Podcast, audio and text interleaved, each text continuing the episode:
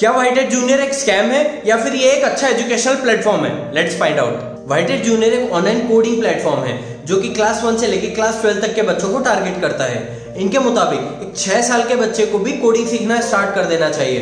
ताकि वो छोटी सी उम्र में गूगल जैसी बड़ी बड़ी कंपनीज़ में जॉब हासिल कर सके। ये कंपनी तब ज़्यादा चर्च में आई जब इनके एडवर्टीजमेंट कंट्रोवर्सीज में घिरने लगे।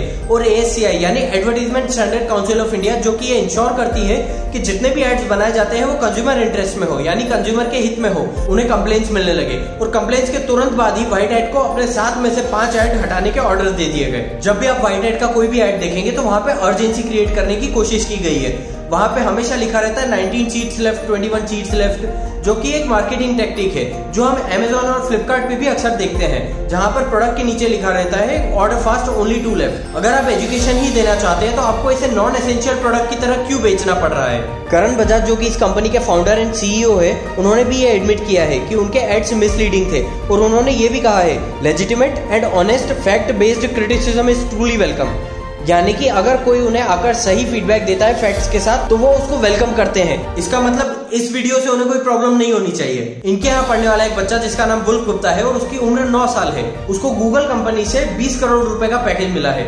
इसके बाद इनके कई एड्स आए, जिसमें इन्होंने उसी वुल्फ गुप्ता की एज कभी नौ साल, कभी बारह साल और कभी तेरह साल बताई। इन्होंने अपने एड्स में कई बड़े लोग, जैसे बिल गेट्स तक को फीचर किया हुआ है।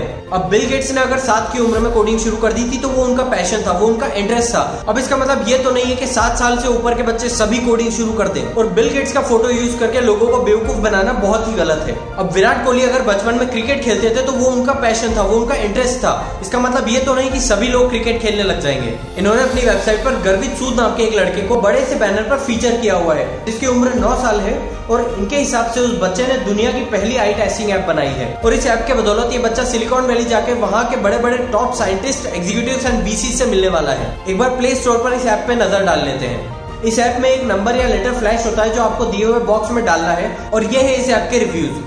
अगर ये बच्चा इस ऐप के दम पे सिलिकॉन वैली तक जा सकता है तो मेरा तो फिर पहली स्पेस फ़्लाइट पकड़कर एलॉन मस्क के साथ मार्स पे जाना बनता है। इनकी वेबसाइट के हिसाब से किसी भी इंसान का क्रिएटिविटी लेवल एज फाइव पर सबसे ज़्यादा होता है। एज टेन पर थोड़ा कम हो जाता है, एज फिफ्टीन पर आते आते और कम होता है, और एज थर्टी फाइव तक जाते जाते इंसान बावला हो जाता है। इन्होंने अपनी वेबसाइट पर ग्यारह बटन दे रखे हैं बुक ट्रायल क्लासेस के।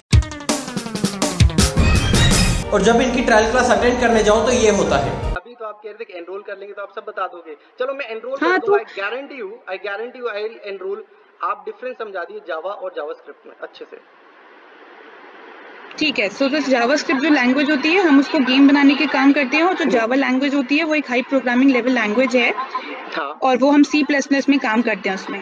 ये वीडियो प्रदीप पुनिया का है जिन्होंने पहली बार ट्रायल क्लास में वाइटेड जूनियर का पर्दाफाश किया था। और उन्होंने कहा कि ये लोग पेरेंट्स और बच्चों को बेवकूफ़ बना रहे हैं। इनके बहुत सारे एड्स में बुल गुप्ता जैसा बच्चा है जिनको लेकर वाइटेड जूनियर फॉल्स और मिसलीडिंग इन्फॉर्मेशन सर्कुलेट कर रहा है। जब ये वीडियो प्रदीप ने इंटरनेट पर डाला तो ऑब्वियसली ये धीरे धीरे वायरल होने लगा। पर वाइटेड जूनियर को ये पसंद नहीं आया और उन्होंने कुछ ही घंटों में कॉपीराइट क्लेम करके ये वीडियो यूट्यूब से डाउन करवा दिया। ताकि ज़्यादा से ज़्यादा लोगों तक ये सच्चाई पहुँचे प्रदीप ने ये वीडियो फिर से डालने की कोशिश की। इस बार उनके चैनल को ही डाउन कर दिया गया। इसके बाद प्रदीप ने तीन और वीडियोस बनाए और उनका सारा कंटेंट वो धीरे धीरे वापस अपलोड करने लगे। और प्रदीप ने खुद एक इंटरव्यू में बताया मैंने सारे प्लेटफॉर्म्स ट्राई कर लिए। ऐसा कोई प्लेटफॉर्म नहीं है जहाँ पे ये आपको बैन नहीं कर सकते। अच्छा मैं। यूट्यूब पे गया यूट्यूब पे अच्छा। मेरे आज आज सत्रह मतलब कल सत्रहवा वीडियो डाउन चला गया। दो यूट्यूब चैनल जा चुके हैं। दो रेडिट अकाउंट चले गए। एक कोरा अकाउंट टेम्परेली सस्पेंड कर दिया एक ट्विटर हैंडल चला गया लिंक्डइन के तीन आर्टिकल चले गए फिर लिंक्डइन का अकाउंट दो बार सस्पेंड हो गया। एक और ऐसा केस सामने आया जहाँ पर 12 साल के जिहान हरिया जिन्होंने शौकिया तौर पर यूट्यूब चैनल शुरू किया और धीरे धीरे इंटरेस्ट आने के चलते उन्होंने बहुत सारे अलग अलग टॉपिक्स पर वीडियो बनाए। जिहान ने एक ऐसा वीडियो भी बनाया जहाँ पर उन्होंने व्हाइट एड जूनियर वाले उस एडवर्टीजमेंट को रोस्ट किया जहाँ पर एक छह साल के बच्चे ने एक ऐप डेवलप किया है जहाँ बहुत सारे लोग कोट पैंट पहनकर उनको करोड़ों रुपए देने के लिए मरे जा रहे हैं। जिहान ने यह भी बोला कि अगर इनके टीचर्स इतने ही कैपेबल हैं और ये किसी भी बच्चे को करोड़ों रुपए की नौकरी दिला सकते हैं तो ये फिर व्हाइट एड जूनियर में अपनी क्यों घिसवा रहे हैं? ये वीडियो भी अपलोड होने के कुछ ही घंटों में कॉपीराइट वायलेशन के चलते डाउन कर दी गई।